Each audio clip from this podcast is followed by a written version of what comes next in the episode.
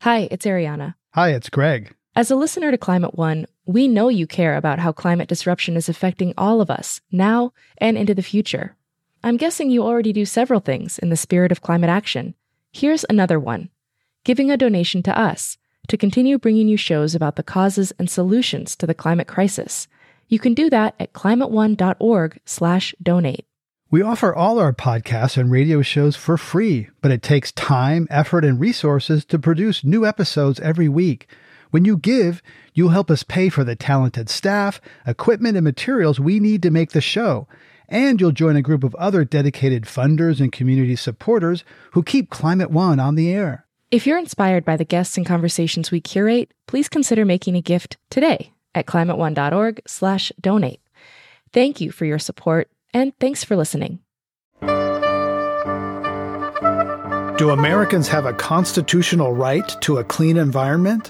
Climate One conversations feature oil companies and environmentalists, Republicans and Democrats, the exciting and the scary aspects of the climate challenge. I'm Greg Dalton.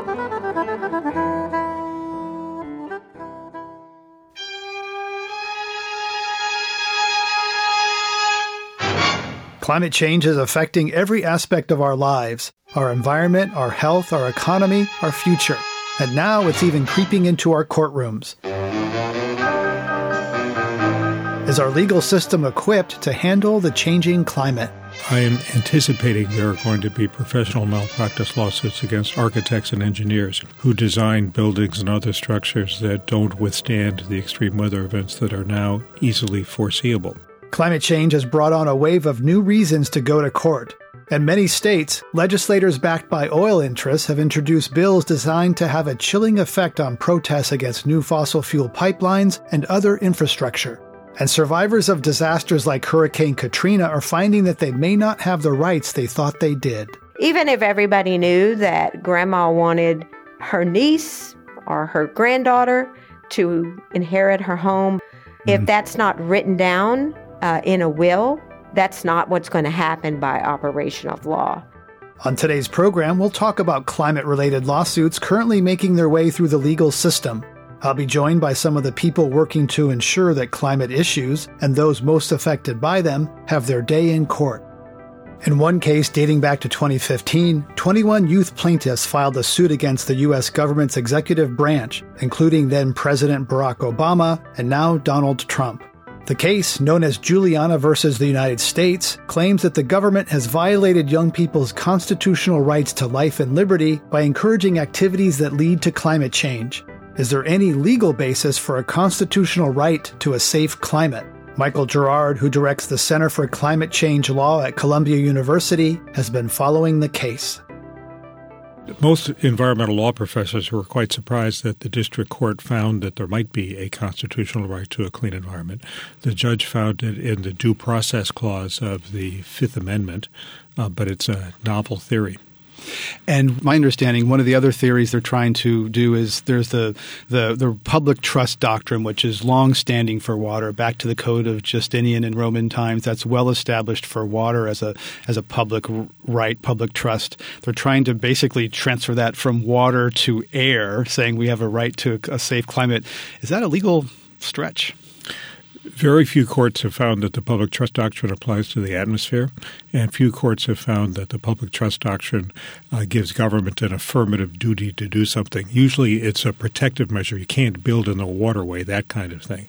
It's much harder to use it to compel the government to act.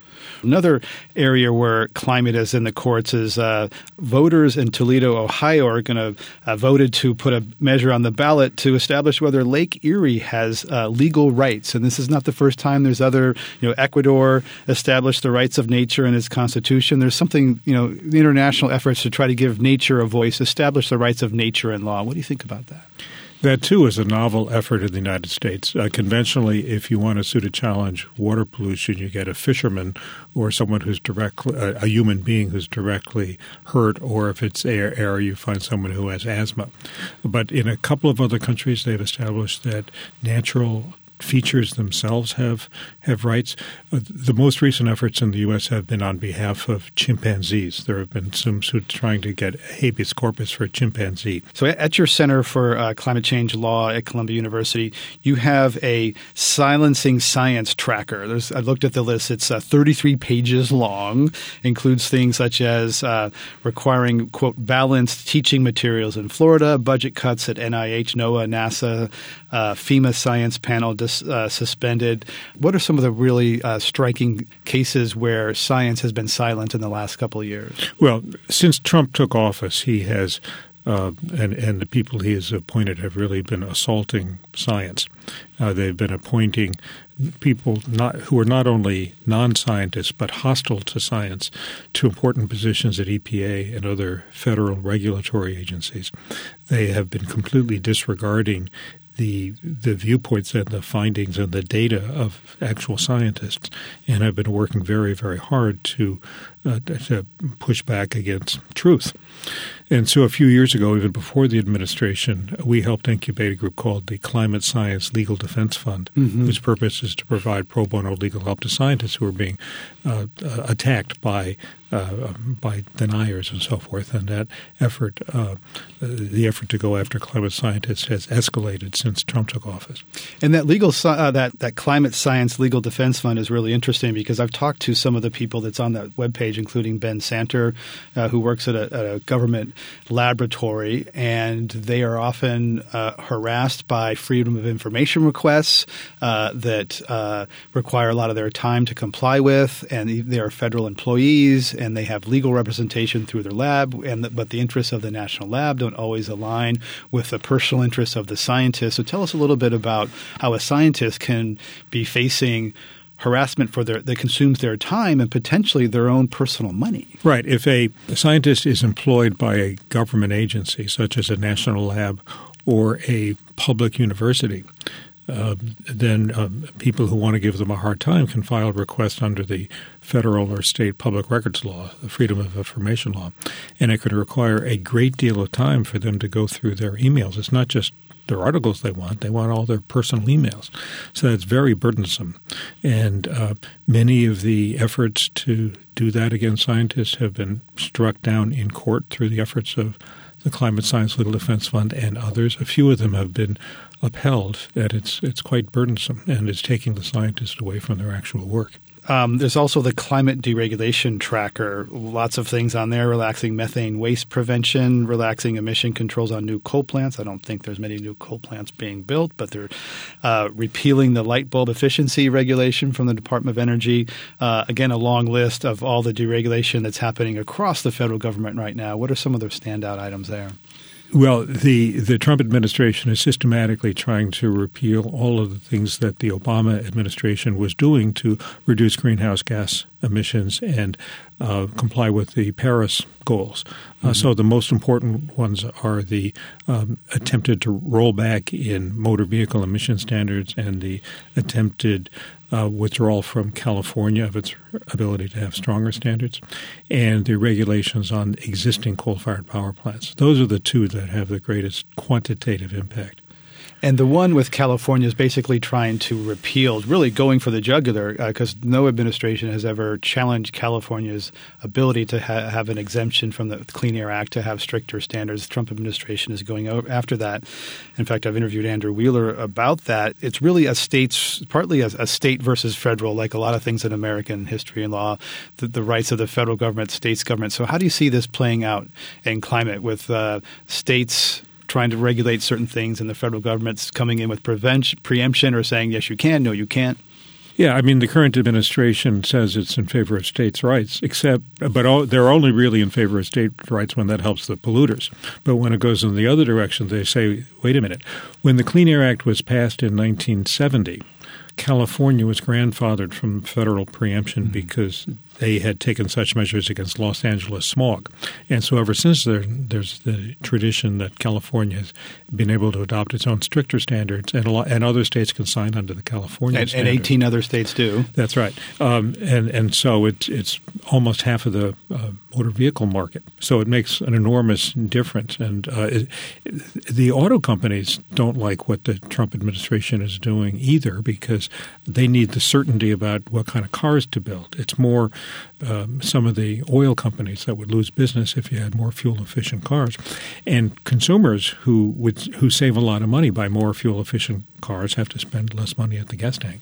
Um, you've also uh, written about legal pathways for decarbonizing because a, a, lot of what we've seen has happened. Well, states will pass renewable portfolio standards, and then um, Koch-funded groups or others will come in and try to roll those back. That's happened in Arizona. There's been back and forth, back and forth. That seem to be what you're doing is trying to point out some legally defensible ways for cities and counties um, to decarbonize in ways that uh, that they're on solid legal ground. What are those pathways? So we've identified more than a thousand specific measures that can be done at the federal or the state or the local levels. There are three pillars. The first is energy efficiency. The second is uh, decarbonizing the electricity supply so that it's renewables, maybe nuclear, but not fossil. And the third is moving to electricity away from from gasoline and liquid fuels and, and gaseous fuels. So there are, uh, I say, about a thousand of these pathways. And we are now going out to try to implement them by recruiting pro bono lawyers around the country to do the drafting of the model ordinances and the statutes and regulations that would implement this. We've also started just now something called the Renewable Energy Legal Defense Initiative, hmm. uh, which is providing pro bono legal help to community groups that want wind and solar and so forth in their communities that are being opposed.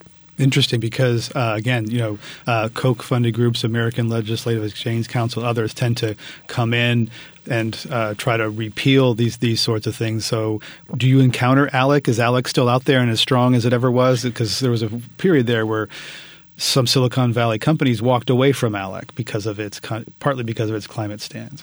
Uh, yes, they're still at it, and we are trying to create almost a counter ALEC by coming out with the uh, with proposed statutes and regulations and ordinances that go in exactly the opposite direction.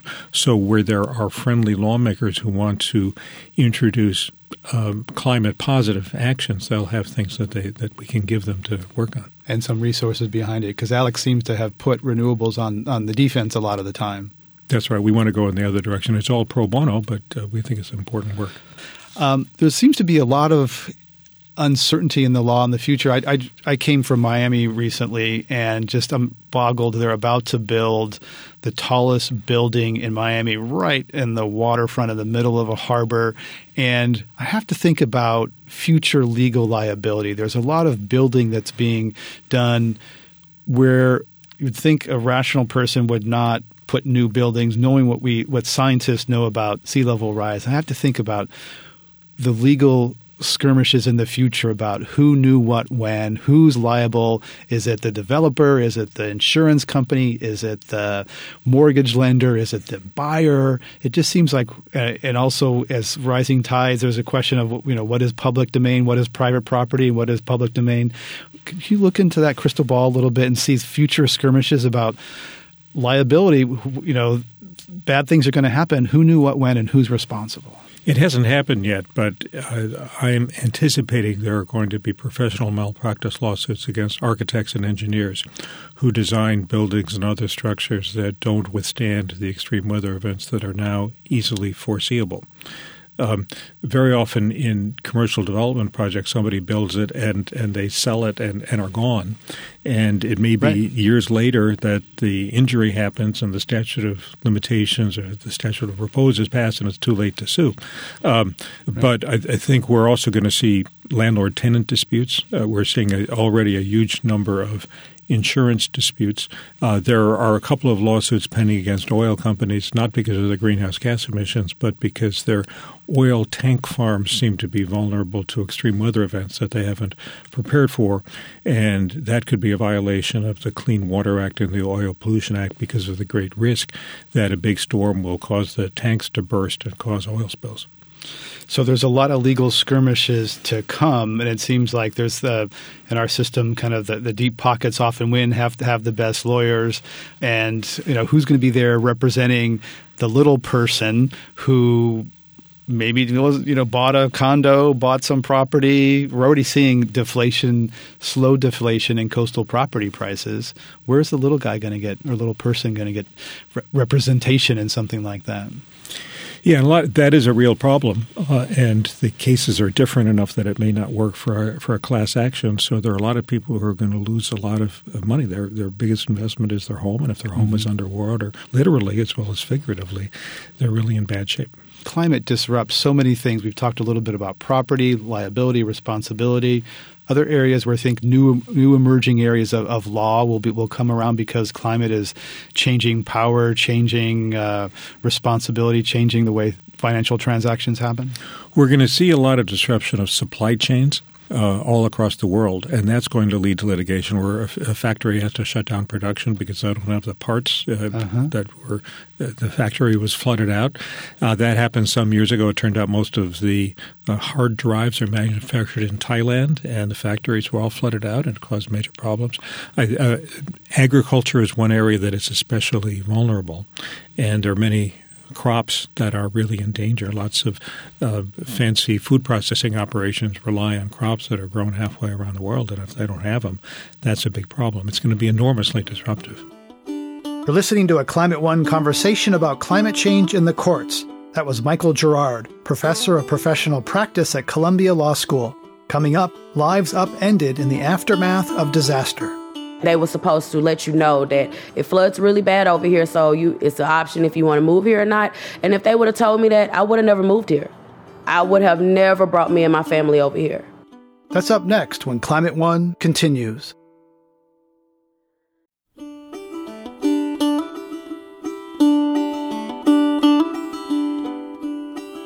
I'm Greg Dalton, and we're talking about dealing with the legal challenges of climate change. We've all seen the tragic footage of Hurricanes Katrina and Harvey and other disasters amplified by climate change. But what happens when the floodwaters recede? Residents of those communities, often stranded in temporary housing, find themselves faced with mountains of legal and insurance related issues. One of the people who's helping them get back on their feet is Laura Tuggle, Executive Director of Southeast Louisiana Legal Services. The increase in weather driven disasters over the past few years has given rise to a new branch of the law, which Tuggle is all too familiar with. So, disaster law is sort of a broad term that we use to apply to legal issues that directly come about as a result of disaster, or it could be a lot of the types of legal work that we do on a day to day basis at a civil legal aid office, but that get compounded by the impact of a disaster. So, an example of the first type that's really only comes into play as a result of disaster could be someone that applies for disaster related benefits from, say, from FEMA, um, and then is denied for those benefits or encounters some kind of eligibility issue for those benefits. Sort of on the flip side, an issue that we encounter every day being in, in Louisiana, uh, we have a huge issue with people not filing legal process to formally transferred titles to property that they may have inherited from a family member. So that's something, as you can imagine, that would come about anytime. But in the context of a disaster, you have to be able to prove that you own your home in order to qualify often for insurance proceeds, for disaster benefits, to get a loan to repair your home after a disaster, um, uh, to qualify for long term kinds of disaster recovery assistance. And so, in, in the wake of disaster, we see that particular issue really rise to the surface as a very um, frequent need that people have for assistance after a disaster strikes.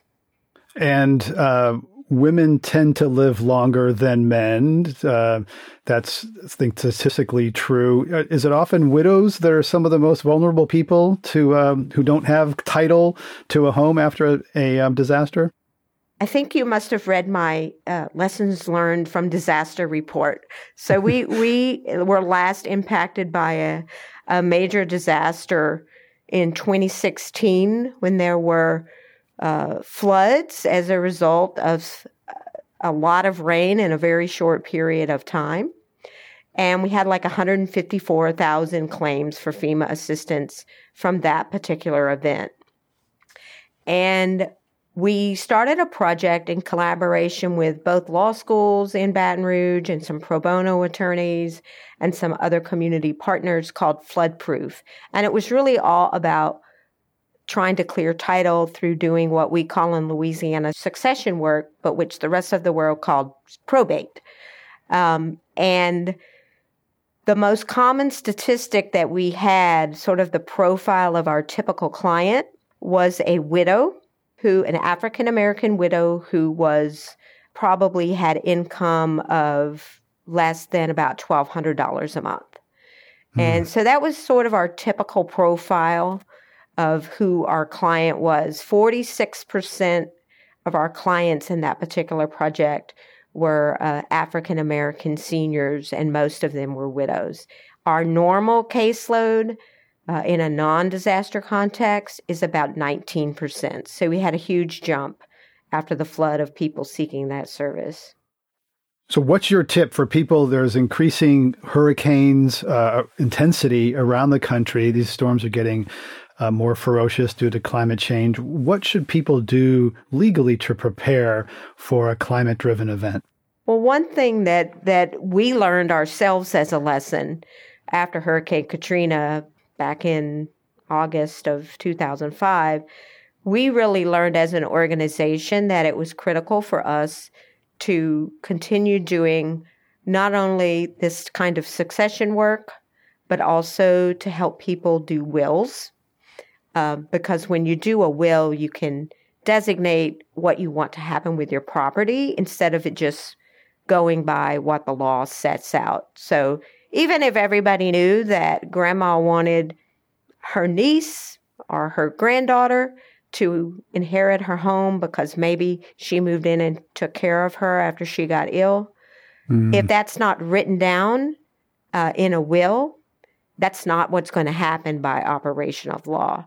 So the advice in a very long-winded way, as attorneys are are want to to do, is mm-hmm. that we would tell people, don't wait till disaster is here go ahead and try to take action now to get your affairs in order. And that's a, a, hard message for people to deal with.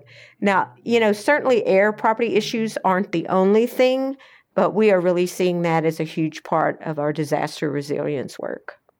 There's also an insurance angle here. I've read that you know one storm can be categorized as multiple events requiring separate deductibles. What should people do to look at their insurance policies now that storms are becoming more fierce and, and damaging? Well, um, one thing that folks really need to do is to try to have documents in order. So that would be another tip. Uh, not just looking at those documents and realizing, you know, what's my wind deductible, or maybe I have a flood deductible, or maybe there's some things that are even exempt from coverage.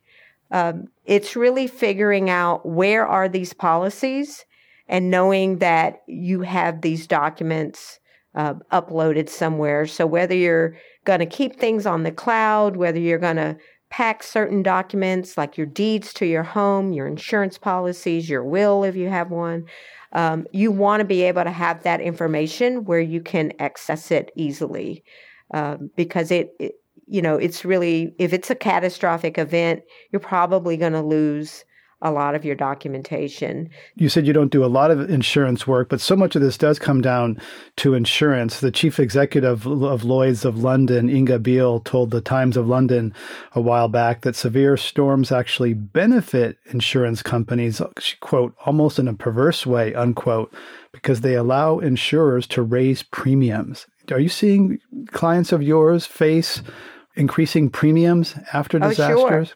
Oh, definitely.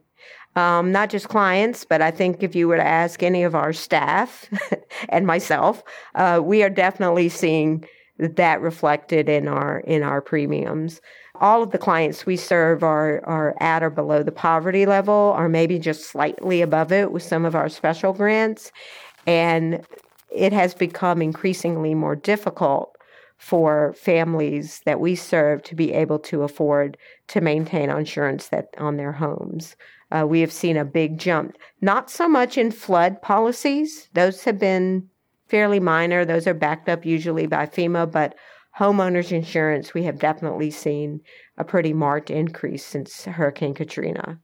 And there's also uh, insurance companies also ditch unprofitable neighborhoods and policyholders, leaving taxpayers to often pick up the slack. Right? Some areas are uninsurable. It's often taxpayers and the government that come in there, which raises some real questions in a place like New Orleans, where it's below sea level and been bailed out a bunch of times for the city to be able to continue to thrive, you know, you have to have a way to insure properties. I mean, businesses aren't going to come here, uh, homeowners aren't going to stay here. Um, so we don't want people to vote with their feet and get out of the city. Uh, so that is definitely happening where that's sort of getting passed around within whatever the particular insurance market is, that has definitely been one of the impacts. The Army Corps of Engineers spent $14 billion on a network of levees and flood walls to protect greater New Orleans after Hurricane Katrina. But Scientific American reported recently that the Army Corps has determined that the levees will no longer provide sufficient protection in as little as four years because of rising seas and shrinking levees. Has that been noted there in, in New Orleans that, that all that money may not last very long, that investment in protecting the city from hurricanes that we know will come? Well, I think that that's a pretty sobering statistic when you when you put it out there like that. But I I think that there's a lot of folks that don't realize that.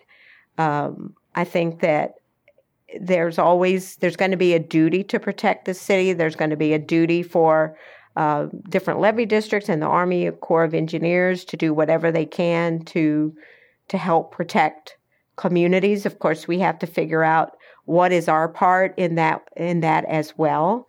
Um, mm-hmm. What different things can be happen? What different kind of policies and procedures? But do I think people just sort of your your standard uh, New Orleanian uh, thinks that they're not going to be protected in four years. I don't think that they think that. So I guess it remains to be seen. Time will tell what's going to really happen with that. When would it be time to think about managed retreat?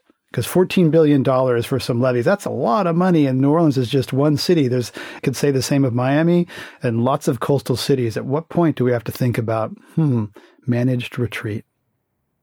I think we probably should have thought about it about uh, 40 years ago.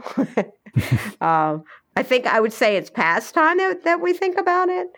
Um, you know, what the plans are for that. I know that uh, in Louisiana there are at least probably half a different half a dozen different organizations that I can think of that are working on different kind of coastal recovery, some of them being nonprofits, some of them being state government, some of them being local government.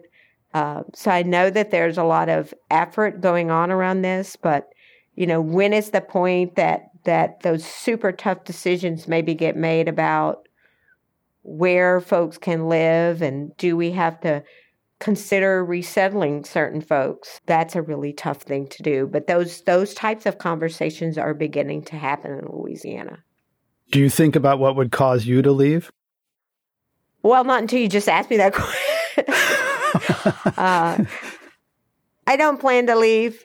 I think I would go down with the ship. Uh, it's a really special place. You know, I guess if uh, I guess if the if the water was at your doorstep, you might you might have to do something a little bit different. Um, I, I don't. I would never want to leave unless I absolutely had to. That's Laura Tuggle, executive director of Southeast Louisiana Legal Services, and a die-hard New Orleanian.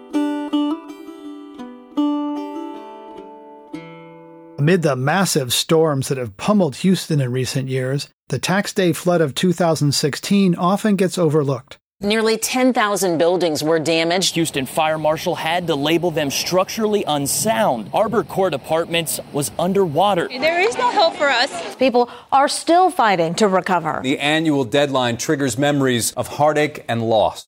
In a few days starting on April 15th, the region received a whopping 8 inches of rain or 240 billion gallons of water. Houston is getting warmer and wetter. Tanisha Reed Coachman is a home health care worker and single mother. At the time of the tax day flood, she was living in publicly subsidized housing at the Arbor Court Apartments near a flood prone bayou. She survived the flood by swimming to safety with her two children, who were 9 and 15 years old at the time. At first, uh, me and the neighbors, we we were living, we lived upstairs, so we kind of like wasn't too concerned with evacuating at the moment um, until the water started to come upstairs, and we started to see water coming into our apartment. So that's when everybody started to get frantic and made the decision that we need to get out and get out immediately. Um, we had to save ourselves, basically, um, to get out of there. We had to use refrigerators. I mean, it was that much water to where you can literally turn a refrigerator and make it into a boat. Uh, laundry baskets, trash cans, anything you could possibly think of that we could put children and elderly in to get us to the bridge, we had to do it by ourselves. No one came in and helped us. I had to swim out with my son and my daughter uh, on each hip and swim out to the gate till I was able to get to the bridge. People with low, um, limited mobility, they were pretty much. Um, helpless unless we were there to save them. No one came in with boats. No one came in and tried to help us. It, it was us, this small com- community, that helped one another. People that was in wheelchairs, we literally had to carry them on our backs. We had to come in apartments multiple times to help, you know, everyone get out. And it's the crazy thing about it. As we were getting to the bridge, we seen them come in and they literally like drove right past us. They didn't help us at all. We did it all by ourselves.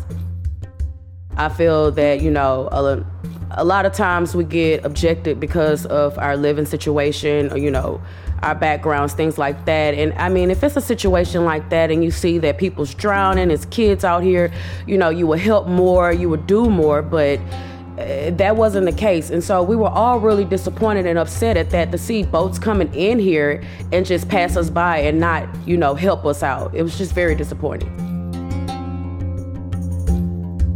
We were able to move back in Arbor Court maybe like a month after the fact. The condition it was uh, moldy. Um, it smelled extremely bad. Uh, the floors uh, were starting to cave in, all the way from the bathtub, restroom, all the way to the living room, also in a master bedroom. So from the water just sitting there, uh, yeah, and the smell, it's just, it was really, really bad.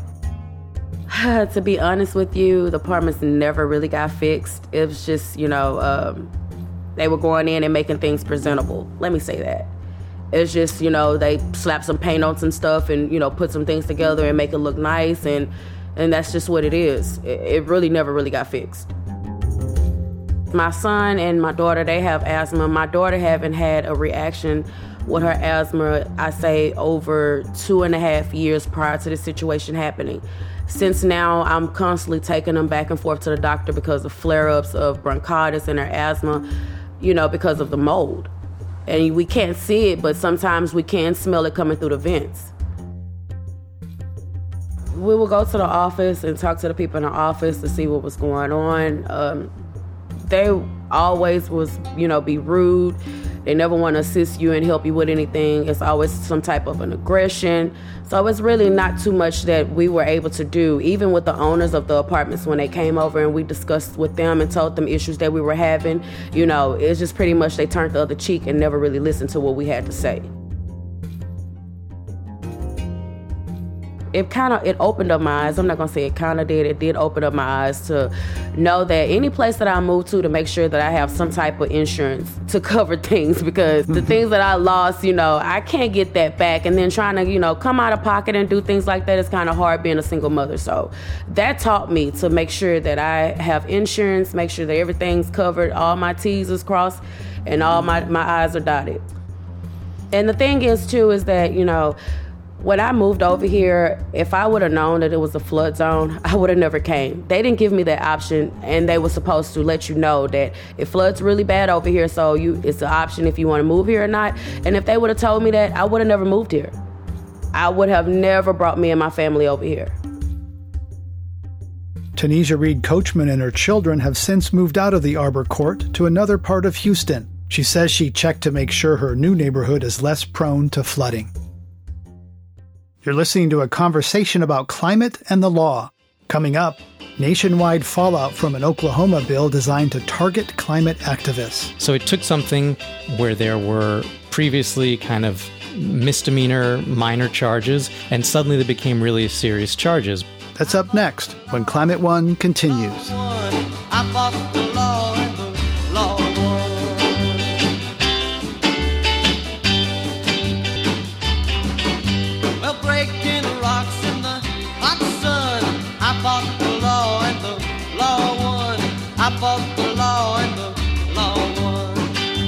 This is Climate One. I'm Greg Dalton. We're talking about taking climate change to court. Reporter Nicholas Kusnetz has written on climate and the environment for ProPublica, The Washington Post, and The New York Times. He's now with Inside Climate News.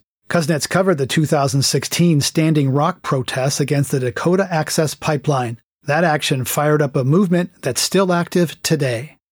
So I think that uh, Standing Rock was uh, obviously a, a, huge deal. I mean, it made um, a pipeline national news, which is not something that happens all the time. But it also it was really bad both for the state uh, and for the company behind the pipeline. So for the company, suddenly they had this terrible PR and the company's name became synonymous with like an evil energy company.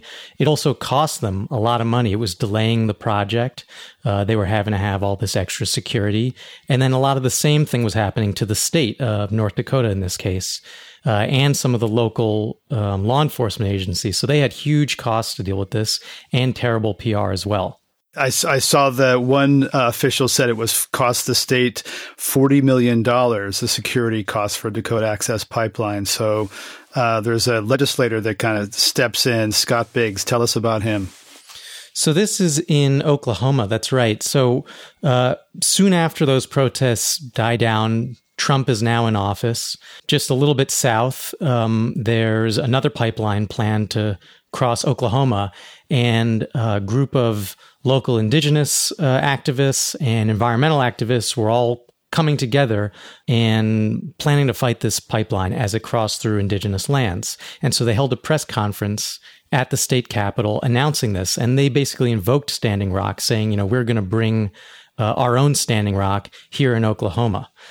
Then, uh, just one week later, you have a state lawmaker in Oklahoma introduce a bill that would impose really steep penalties and fines for people for trespassing on or interfering with pipelines or other uh, so-called critical infrastructures facilities. So these are uh, oil and gas pipelines, but also transmission, electric transmission, water facilities. Does it apply to wind and solar facilities? I don't. I don't think it does. And, in fact, I mean, one thing I should say is what what the bill really did, and one thing why it was important was that some of this definition already existed. So this expanded it to include pipelines, which which weren't included there in Oklahoma.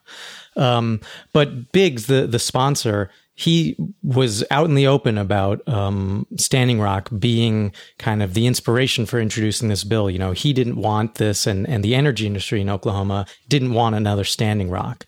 So what they did was they took uh, the bill would take something like say trespassing on a pipeline construction site. You know, maybe if a protester is on the edges of a of a site and and even intentionally trespassing, you know, before you have a minor misdemeanor charge, suddenly that protester could be facing a felony, uh, jail time, huge fines. And and what's more is the bill took uh, something out of the page of some lawsuits that had actually already been filed um, by the company behind the Dakota Access Pipeline. It it gave the state a way to go after people who are funding uh, activists. So the bill included a clause that um, would allow prosecutors to go after huge fines, up to a million dollars, depending on the charges, of any organization that was funding someone who violated the law. Found to be a conspirator, I think, was what you wrote about. And this is the bill uh, introduced by Republican State Representative Scott Biggs. So that takes it beyond someone who's participating in a protest to people who are not present but supportive through what their funding or other actions? Yeah, I mean, I think it's worth so just stepping back from the kind of nitty gritty details. Basically, what what the bill did is it took actions that are, are somewhat become somewhat common uh, in environmental activism movement of sort of blocking a gate or in the case of Standing Rock, a protest maybe that's on, you know, bleeds onto private land. So it took something um, where there were previously kind of misdemeanor minor charges and suddenly they became really serious charges but then there was as you said an, another clause to the bill which um, opened up any group that had been planning with or funding these protesters to have to face huge fines. So in, in, Oklahoma, what this meant is, you know, as I said, the, the groups had formed a coalition. So this was a lot of the indigenous and environmental groups in the state. The Sierra Club, uh, which, for example, never engages in civil disobedience, um, you know, they had been working with the indigenous activists. So you had people in the local Sierra Club wondering, well, wait a minute. Uh, do we need to be careful about who we talk to now? Because if if they go ahead and you know trespass or violate this law in the future, are they going to come back to us and slap huge fines on us? So the bill moved pretty quickly. Um, it was introduced in January and it was law by May. Um, and so I spoke with some of the activists in the state, and they felt really intimidated by it. Um, there's this woman, Ashley McCray, um, who is uh, an indigenous activist, and she was one of the main organizers of this. And suddenly she was wondering, um, you know, what can I post on Facebook? I mean, if I uh, endorse some kind of protest that I'm not even part of, and that ends up again, people, you know, trespass onto a pipeline property, can I be targeted by this? Uh, another activist I spoke with in the state said that they had a lot of trouble drawing people out to these uh, protest camps that they did end up setting up. But the camps really didn't draw, you know, it was nothing like Standing Rock, of course. Um, and they said that at least in part that was because people were intimidated. And then also in the spring of 2017, the Department of Homeland Security filed briefings. Uh, how did they come into play here? Sure. So in this case, um, there was a sort of national security briefing by the Department of Homeland Security, and it identified uh, extreme environmentalists as the top domestic terror threat to the pipeline. So, I mean, what I think this shows is that um, these laws were not happening in isolation.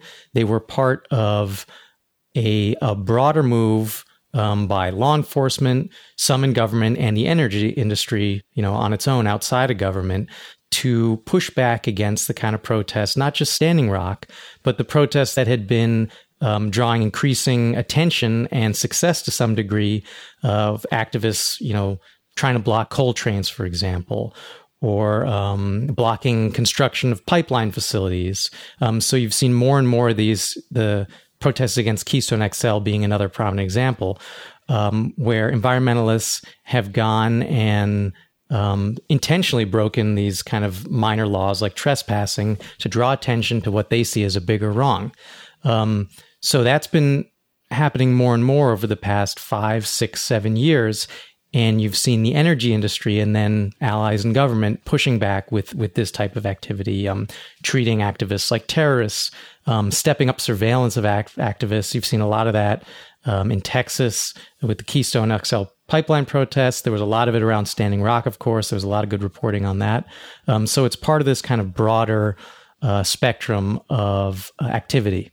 But to look at it from the perspective of state authorities, the, you know, there is these protests are disruptive, expensive, and in some cases, is there vandalism against property? So isn't it natural to try to, for uh, companies to pr- try to protect their assets and for authorities and police to try to maintain, I guess, civility? uh, yeah, and and of course that's all true, and um, I think what uh, critics of the laws would point out is that uh, there have been prosecutions in North Dakota, for example. Um, there have been fines, and there are laws in place already uh, for when there are riots, for when people trespass, and certainly for when people vandalize. So the bill gets uh, passed in Oklahoma, and then how does it go from Pennsylvania, Oklahoma, and then when does ALEC get involved? Tell us about that. One thing that I definitely noticed when I was reporting is because none of the sponsors of the bills would talk to me. I tried repeatedly uh, with Biggs and, and, and many others, all of them, in fact, and none of them would talk to me. So I couldn't really get their story of how they were learning about this, what was going on. Um, but one year after Biggs's bill in Oklahoma was introduced, ALEC which is uh, the American Legislative Exchange Council, a conservative and industry funded group that works on state legislation. Um, they adopted basically his bill as a model bill, so something to share with lawmakers in other states for them to introduce. Um, so that was January of 2018 when ALEC adopted the model legislation, and then it just started to spread around the country. Um, you had uh, Louisiana, Pennsylvania, Ohio, several other states introduce bills that were very similar, if not identical, um, in in language. And um, that year in 2018, Louisiana also adopted a version of the bill. Um, there was another bill passed in Iowa that had somewhat different language, but um, had a lot of the same components. So the first arrests came almost immediately after Louisiana's bill went into effect which was August of last year. There was uh, a big battle in Louisiana over a pipeline uh, that was slated to cross that state and, and connect with a big petrochemical facility. The company behind that pipeline, uh, coincidentally, was the same one behind the uh, Dakota Access Pipeline up in North Dakota. So activists had been fighting that, and there was a lot of really um, bitter fights both kind of on the ground and in the courts. But once this bill went into effect, protesters were arrested almost immediately. And the first arrests came uh, in a waterway where protesters were in canoes and kayaks on what they considered to be uh, public property. But they were pulled off the water and literally pulled out of their canoes by um, state law enforcement officers who were actually off duty and working for a security contractor hired by the pipeline company. That's interesting. So, I mean, it's it's fairly common for off-duty police officers to, you know, work uh, gigs, but they're yeah wearing their uniforms creates the impression that yeah that could be kind of blurry, right? Yeah, I think Louisiana really highlighted a lot of what um, critics saw as just total undue influence of the industry here and a blurring of lines. So, with the pipeline bill in the legislature, for example, at the main hearing of the bill, you had the sponsor sitting right next to uh, chief lobbyist for the state's oil and gas industry association. And when this was a, a hearing where the uh, sponsor of the bill was answering questions from state senators. But when the senators asked kind of details of the bill, almost without fail, it was the lobbyist answering the questions. So there was no question about the role of the industry in getting this bill together. Then you also have uh, local and state law enforcement agencies who are conducting surveillance essentially on activists. Now, in their defense, they say, look, this is just a safety matter. We're doing nothing that we wouldn't do for a big event like a Super Bowl, for example. But there is also information sharing going on between the law enforcement agencies and the pipeline companies that isn't happening in the other direction, of course.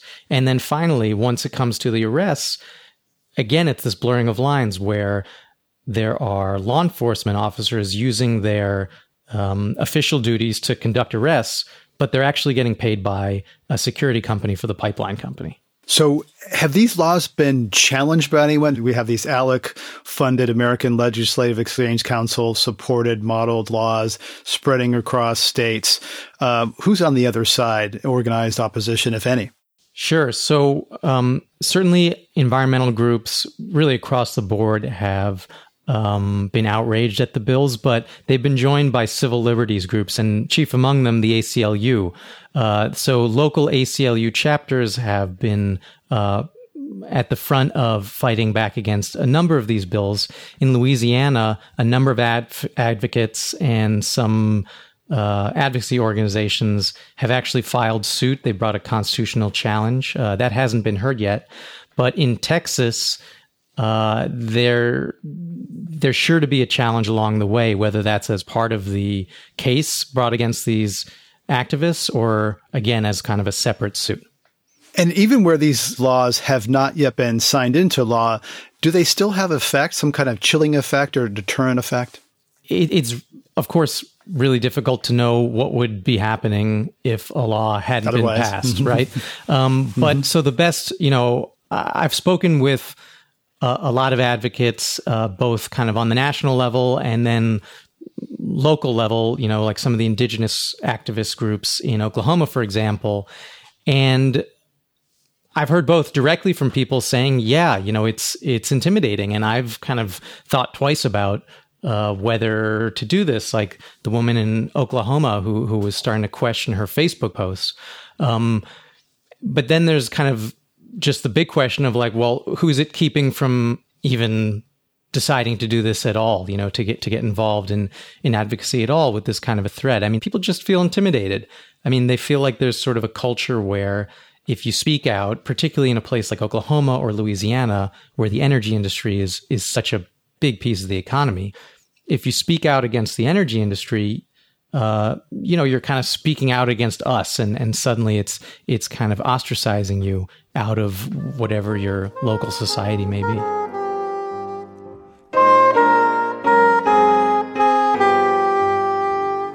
You've been listening to Climate One. We've been talking about battles between energy companies and climate campaigners in state courts and legislatures. That was Nicholas Kusnetz, reporter for Inside Climate News. My other guests today were Michael Gerrard, the Andrew Sabin Professor of Professional Practice at Columbia University, and Laura Tuggle, Executive Director of Southeast Louisiana Legal Services. We also heard from Tanisha Reed Coachman, a survivor of the 2016 tax day flood in Houston. To hear more Climate One conversations, subscribe to our podcast at climateone.org. Please help us get more people talking about climate by giving us a review wherever you get your podcasts. Kelly Pennington directs our audience engagement. Tyler Reed is our producer. Sarah Catherine Coxon is the strategy and content manager. The audio engineers are Mark Kirschner, Justin Norton, and Arnav Gupta. Annie Chelsea edited the program. Dr. Gloria Duffy is the CEO of the Commonwealth Club of California, where our program originates. I'm Greg Dalton.